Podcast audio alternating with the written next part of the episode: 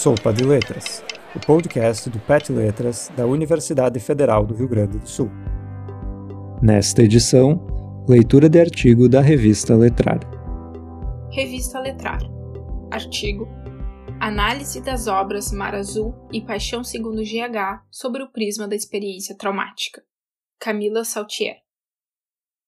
Os romances Paixão segundo GH e Mar Azul foram construídos em momentos diferentes da história da literatura brasileira, por autoras que, fora o fato de serem mulheres e terem vivido no Rio de Janeiro, têm pouco em comum. Clarice Lispector é ucraniana, por nascimento, e chegou ao Brasil com apenas dois meses de idade. Morou em Recife e no Rio de Janeiro, e formou-se em Direito. Paloma Vidal, por sua vez, nasceu e viveu em Buenos Aires até os seus dois anos, e só então mudou-se para o Rio de Janeiro com a família. Já adulta, graduou-se em letras. Essas duas trajetórias são separadas por mais de meio século e se iniciaram em hemisférios diferentes, mas mesmo assim culminaram em obras conectadas. Os dois romances, ao contrário de suas autoras, coincidem direta e indiretamente em aspectos estilísticos, formais e temáticos. Paixão segundo GH PSGH, foi publicado por Clarice em 1964, em meio a tendências intimistas e de revisão temática. No período em que foi publicado, havia já uma tendência para, abre aspas, tensão metafísica que supera no nível psicológico médio e meridiano e desvenda nexos mais íntimos e dinâmicos entre o eu, o outro e os objetos. Fecha aspas. Nessa perspectiva, a narrativa complexa de Clarice rompia com a nação da trama baseada em fatos e pendia para narrações em primeira pessoa. A autora fazia uso constante de monólogos, de fluxo de consciência e de autoanálise para inteirar o leitor da trajetória de uma alma desnorteada pela memória e que busca por equilíbrio. E é precisamente por intermédio dessas características que ela se aproxima de Mar Azul. Este, publicado por Vidal em 2012, ilustra a mesma desorientação do espírito mencionada por Spector, mas na história de uma mulher que, já no fim da vida, perambula entre diferentes espaços temporais, geográficos e situacionais. A memória da protagonista de Mar Azul não descansa por causa do que ela viveu, e sua busca pelo equilíbrio esbarra no trauma e na solidão, que se expressam não só nas dimensões internas e subjetivas do ser, mas também nas dimensões externas de sua vida, tanto na obra de Clarice quanto na de Vidal, a turbulência psicológica das personagens cria situações tensas em suas rotinas. E a causa dessa turbulência está nas situações traumáticas que viveram e na solidão que essa dimensão do trauma, descoberta recentemente ou não, provoca em suas vidas. Enquanto a protagonista de Clarice vive uma situação limite no momento da leitura e toma consciência do que está vivendo quase simultaneamente, a personagem de Vidal é uma mulher madura, idosa, que passou por uma série de momentos impactantes ao longo da vida e que parece não querer pensar muito profundamente sobre eles. Ela não quer confrontar as memórias que povoam a sua mente, mas são as memórias que surgem esporadicamente, abalando a rotina pacata que assumiu desde que aceitou sua solidão. Em GH, o trauma se expressa mais violentamente, provocando sentimentos e reflexões bastante intensas, que não condizem mais com a senhora da obra de Vidal, Nela, o que se lê é um trauma estabilizado, que se quer esquecer, mas que nunca some completamente. O trauma, em sua imensidão, mesmo deixado de lado, ressurge nas ações e decisões de ambas as personagens. Basta analisar as primeiras páginas de PSGH para entrar em contato com uma definição muito precisa do enfrentamento de uma situação traumática. A narradora diz estar procurando uma maneira de contar a alguém o que lhe passou, mas não o entende completamente a ponto de pô-lo tão simplesmente em palavras.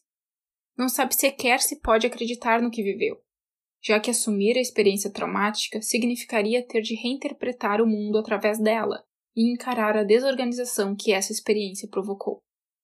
As reflexões desses primeiros parágrafos de Clarice condizem com as definições que o pesquisador Seligman Silva atribui à narrativa traumática, Segundo ele, a experiência traumática relega o indivíduo a uma dimensão outra, do qual apenas a narrativa pode resgatá-lo, estabelecendo uma ponte entre sua vivência pós-trauma e a vivência das outras pessoas no mundo. Essa passagem por meio do testemunho é terapêutica, desde que haja ouvintes dispostos a vir em auxílio do narrador. Para GH, por exemplo, o leitor é esse ouvinte, ainda que ela não o conheça. Abre aspas.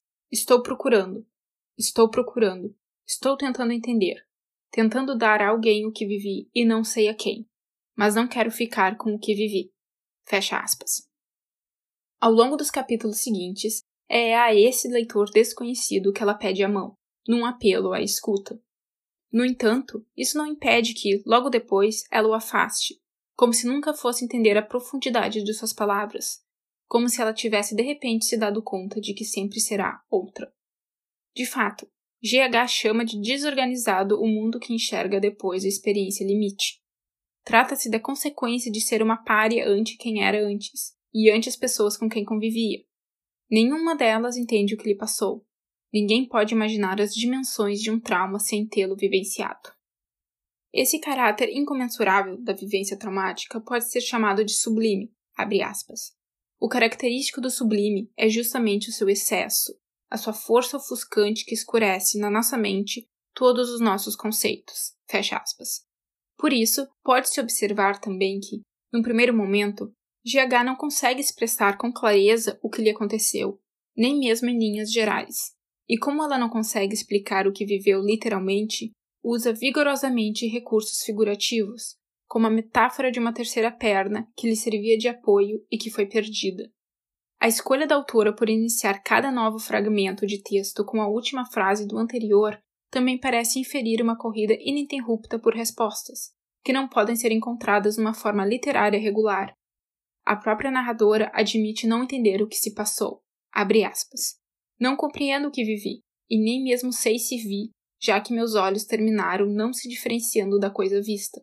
Só por um inesperado tremor de linhas, só por uma anomalia na continuidade ininterrupta de minha civilização, é que por um átimo experimentei a vivificadora morte, a fina morte que me fez manusear o proibido tecido da vida. Fecha aspas. Os recursos figurativos de GH são uma tentativa de transpor o caráter irrepresentável do trauma. Isso faz crer que as divagações existenciais, poéticas e literárias dos capítulos seguintes de Clarice são o caminho encontrado pela autora para trabalhar o trauma da personagem. O uso de recursos estilísticos e imaginativos para transmitir as dimensões do que se passou é uma saída produtiva na tentativa de representação da experiência limite. Este é um aspecto presente nos dois romances a linearidade da narrativa, as repetições e a construção de metáforas trabalham para reinterpretar lembranças traumáticas antes enterradas na memória. O que testemunhamos em PSGH, então, é a criação de um vínculo com o leitor, que permite à personagem compartilhar aquilo que foi experienciado. Um chamado à participação que, no entanto, não é súbito. A cada etapa desse processo, o distanciamento entre narradora e ouvinte é mantido, porque falta a este a compreensão do que realmente aconteceu. O momento em que a fusão entre os dois ocorre, finalmente, é o momento em que se reconhece a natureza da experiência, o degustar da barata. Nesse momento, é como se surgisse bruscamente uma força de repulsão entre essas duas consciências que se aproximavam, porque, afinal, o leitor agora sabe o que aconteceu, mas não o viveu. Essa nova fuga do leitor parece ser percebida pela narradora, que logo procura trazê-lo de volta. Abre aspas. E agora não estou tomando tua mão para mim. Sou eu quem está te dando a mão. Agora preciso da tua mão. Não para que eu tenha medo, mas para que tu não tenhas medo. Fecha aspas. Toda a construção da ligação entre a narradora e o outro foi quebrada e precisa ser restabelecida rapidamente, a fim de que se mantenha uma nova ordem de mundo, ordem da qual GH não esteja sozinha em suas reflexões, porque assim de nada valerão. É essa partilha da situação, da barata e do trauma que traz ao romance uma atmosfera mística, ritualística e mesmo litúrgica, que se expressa por meio do pacto com o leitor. Pacto que permite traz aproximações e vertigens e possibilita a subversão da forma. Trata-se de um estilo enigmático e convidativo.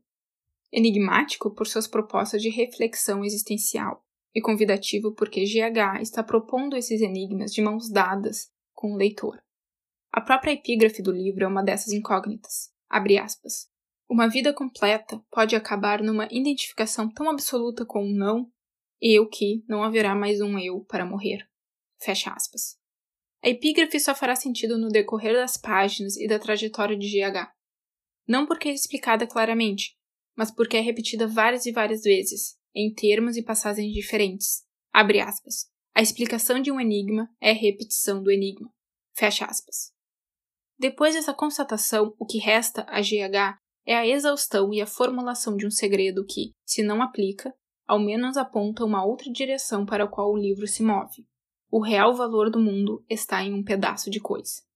Ora, uma barata é uma coisa, um pedaço de coisa, e o resultado da epifania de PSGH é radical. A vertigem que se segue à questão existencial proposta pelo material resulta em ação, e não apenas em divagação. Além disso, a escolha desse material, a barata, subverte a ordem estética. Um objeto tão mundano, sujo, provocando tamanhas reflexões existenciais, é o que inspira a atmosfera ritualística do romance. Ao mesmo tempo em que a narradora questiona aquilo que é belo, ela duvida da capacidade da humanidade de expressá-lo em palavras. Novamente aproximando-se da questão sobre o que é realmente representável, ela aponta que tudo o que as pessoas fazem é selecionar o que é digno e transformar aquilo que é indigno em pureza como que filtrando a humanidade das coisas através da arte e da linguagem. Abre aspas. A humanidade está ensopada de humanização, como se fosse preciso, e essa falsa humanização impede o homem e impede a sua humanidade. Existe uma coisa que é mais ampla, mais surda, mais funda, menos boa, menos ruim, menos bonita. Embora também essa coisa corra o perigo de, em nossas mãos grossas, vir a se transformar em pureza, nossas mãos que são grossas e cheias de palavras. Fecha aspas. Assim, além de adentrar diretamente no conceito de narrar como condição de sobrevivência depois da experiência limite, Clarice também introduz a crise do testemunho. Como narrar o inenarrável? Seligman Silva, ao contrário da personagem de Clarice, ao falar de experiências traumáticas como sublime, aponta para a narração imaginativa, literária, artística, como possível para facilitador desse processo.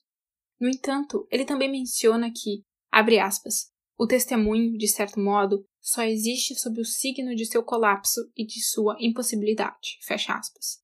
Por isso, GH dificultosamente narra um incidente com a barata, sentindo que lhe falta uma maneira de expressar fielmente o que viveu. Em Mar Azul, de Paloma Vidal, essas mesmas questões são exploradas, talvez até de forma mais analítica, não por ser mais reflexivo, mas por trazer às passagens da história exemplos concretos de um estado psicológico velado, fruto de eventos traumáticos de toda uma vida. Vidal introduz outras perspectivas sobre o estado psíquico pós-trauma em sua história, como a dimensão do sonho e da neurose, sem, no entanto, falar sobre elas diretamente. Trabalhar com uma história integrando conceitos como esses em suas passagens aproxima essa obra dos estudos de Freud, essa relação é potencializada pelo fato de a personagem de Vidal não ter um nome, o que liberta o leitor para pintar uma figura de acordo com o que descobre durante a leitura. Os diálogos que abrem o romance funcionam, nesse sentido, para introduzir passagens da memória da personagem, sem que saibamos exatamente quem são os interlocutores. Para Coimbra, esse anonimato serve como uma possibilidade de caminho a uma narrativa aberta. Se o leitor não sabe quem são esses personagens, elas poderiam ser quaisquer pessoas. Dessa forma, o romance torna-se quase documental, tendo como plano de fundo os regimes totalitários brasileiro e argentino. Tudo que se sobrepõe a esse plano são resquícios de memória que, para fazerem sentido, precisam ser encaixados como um quebra-cabeças. Essas lembranças não pertencem só à narradora, mas fazem um contraponto com memórias herdadas do pai, materializadas nos diários que ele escreveu no fim da vida. Esse contraponto se expressa ainda mais quando a personagem passa a escrever suas lembranças no verso das páginas desses diários. Abre aspas. Escrevo no verso das suas folhas. Minha tinta se confunde com a dele. Fecha aspas. No romance de Vidal, o trauma tem papel fundamental e constante. É na memória que ele tem sua força vital, e é do passado que parte o testemunho fragmentado da narradora. Porém, as memórias de uma vida de abandono, submissão e solidão também se fazem presentes no cotidiano da personagem. De acordo com Seligman Silva, o trauma é exatamente isso: uma ferida na memória que se manifesta de forma inconsciente. E uma maneira de tratar essa lembrança nociva e estabelecer uma ponte de compreensão entre passado e presente é a narrativa, ainda que ela seja parcial na representação do evento. Em Mar Azul, assim como em PSGH, o evento traumático assume, para a vítima, uma dimensão infinita e frequentemente irrepresentável, se não por meio de sonhos e anedotas reflexivo-imaginativas. No caso da personagem de Vidal, pelo menos três eventos traumáticos latentes e não trabalhados conscientemente impulsionam comportamentos repetitivos, seja a escrita nos diários ou as visitas constantes a diferentes profissionais de saúde. Freud chama a atenção para esse proceder, que ele denomina neurose obsessiva, pontuando o isolamento de lembranças e traumas não interpretadas na infância. Esses eventos incompreendidos acabam por ser representados cotidianamente na vida adulta ou na velhice, na maioria das vezes inconscientemente.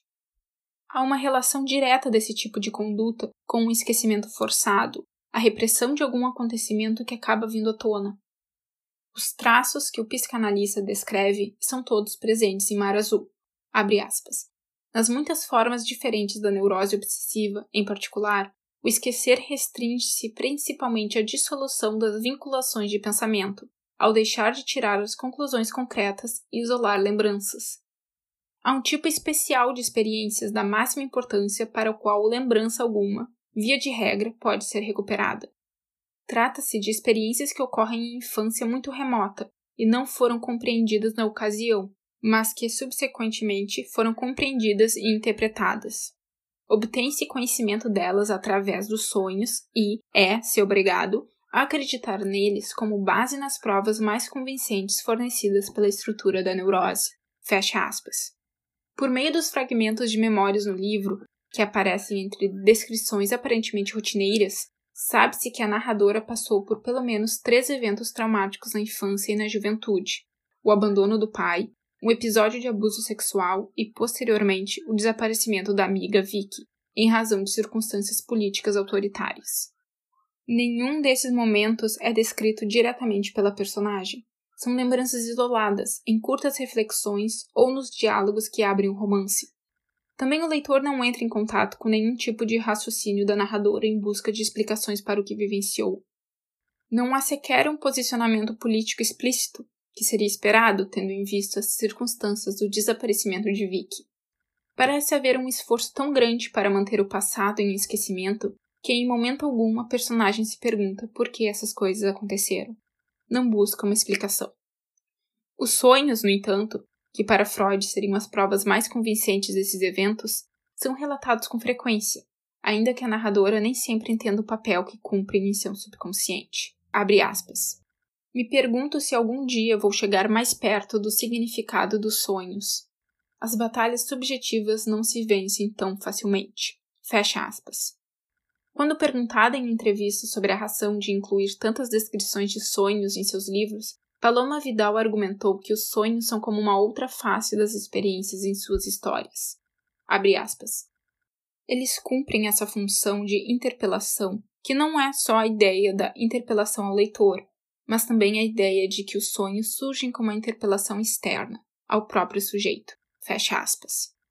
Realmente, a recusa de questionar o passado só é quebrada pela personagem quando ela é assolada por sonhos que são, em sua maioria, catastróficos.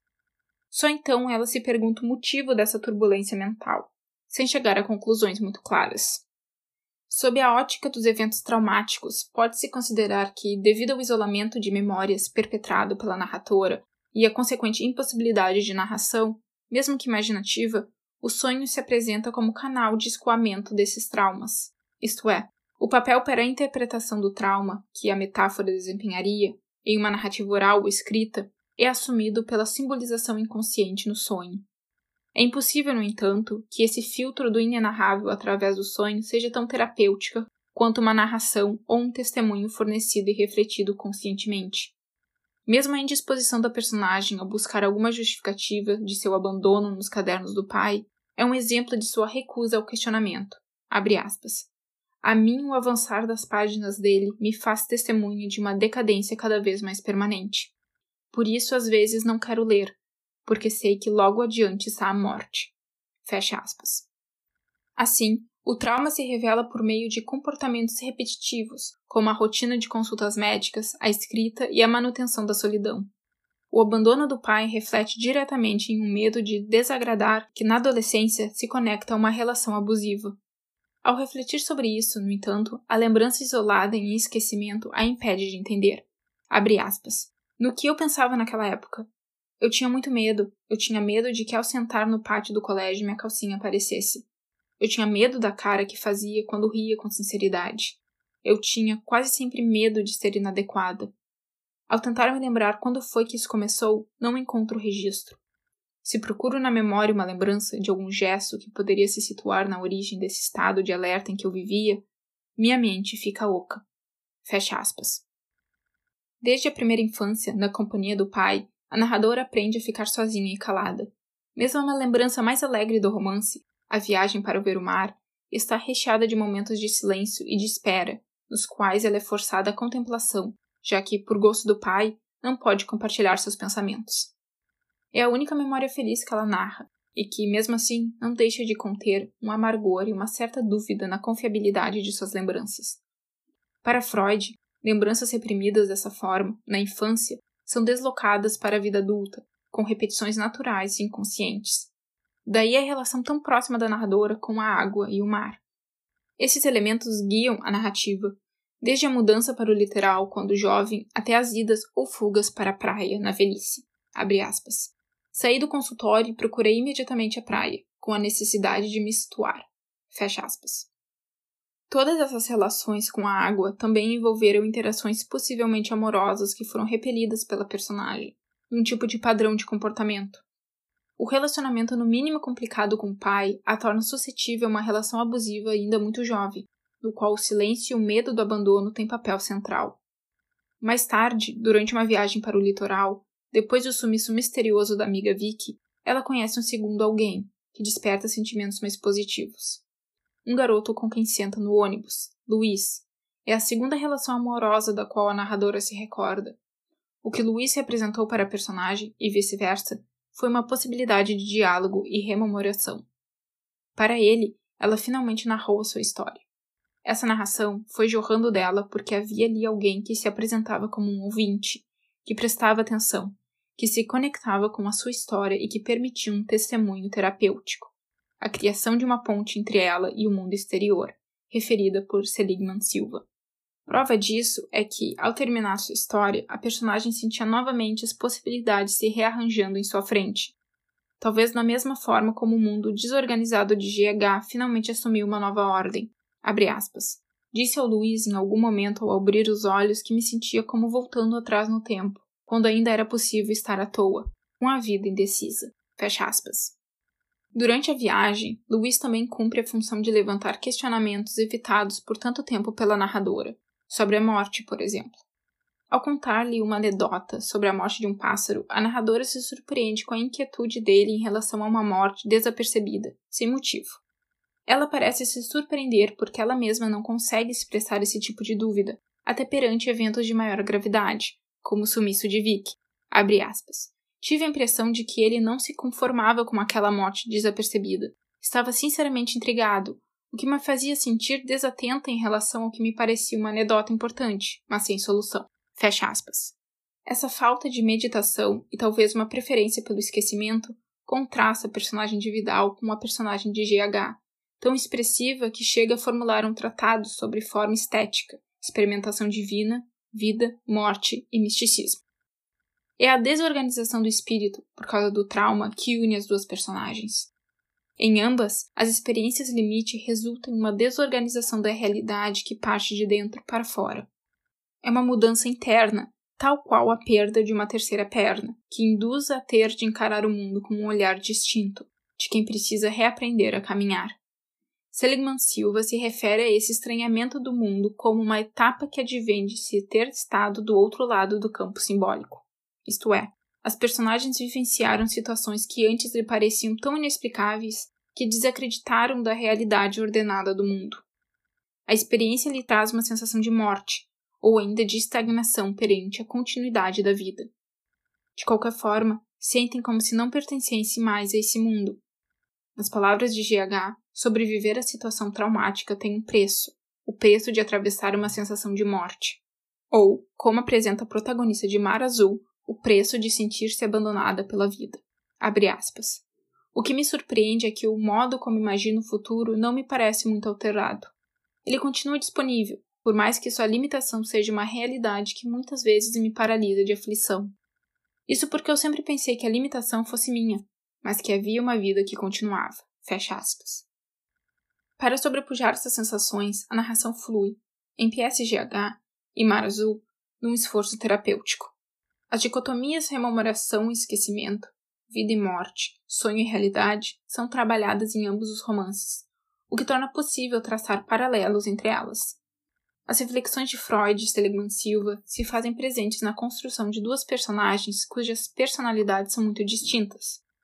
Se GH é compulsivamente pensante, as reflexões da narradora de Vidal se arrastam ou a pegam de surpresa. Se uma questiona tanto a ponto de chegar a problemas existenciais, a outra abandona as dúvidas ao passado. Se uma encara os sonhos como verdades inelutáveis que recaem sobre ela, a outra os acha incompreensíveis e enigmáticos demais. GH conduz uma análise tão profunda sobre si mesma que encadeia suas observações subjetivas até construir um tratado sobre a realidade exterior. Já a protagonista de Vidal reprime suas indagações, o que a aproxima de comportamentos cuja fundação está em seus traumas. Essas relações também são concretizadas através da forma e dos detalhes estéticos de cada romance. Clarice aposta em um fluxo de consciência muito cru, numa recusa ao belo e na construção de um misticismo pautado na materialidade mundana, enquanto Vidal cria uma narrativa não linear, mas memorialística, ainda que fragmentada. A narrativa da primeira é concatenada de forma que uma resposta é o estopim para outra pergunta, e assim sucessivamente numa crescente de complexidade. O leitor de PSGH é desafiado a acompanhar os pensamentos complexos da narradora desde antes, durante e depois da experiência limite, por vezes, interage diretamente com ela, é requisitado e participa de momentos de súbita compreensão. Já a narrativa de Paloma é guiada por uma análise que o leitor pode fazer, se quiser, com base nas pistas que ela dá sobre a vida e rotina da personagem. O leitor de Mar Azul, bem menos participativo, é convidado a unir parte de um quebra-cabeça da memória de uma senhora sem nem mesmo ser-lhe apresentado antes. Vidal trabalha de forma mais expressiva, pintando imagens com palavras, mais do que criando redemoinhos com elas. É como se Mar Azul dissesse: Venham ver, e Paixão exclamasse: Venham ouvir.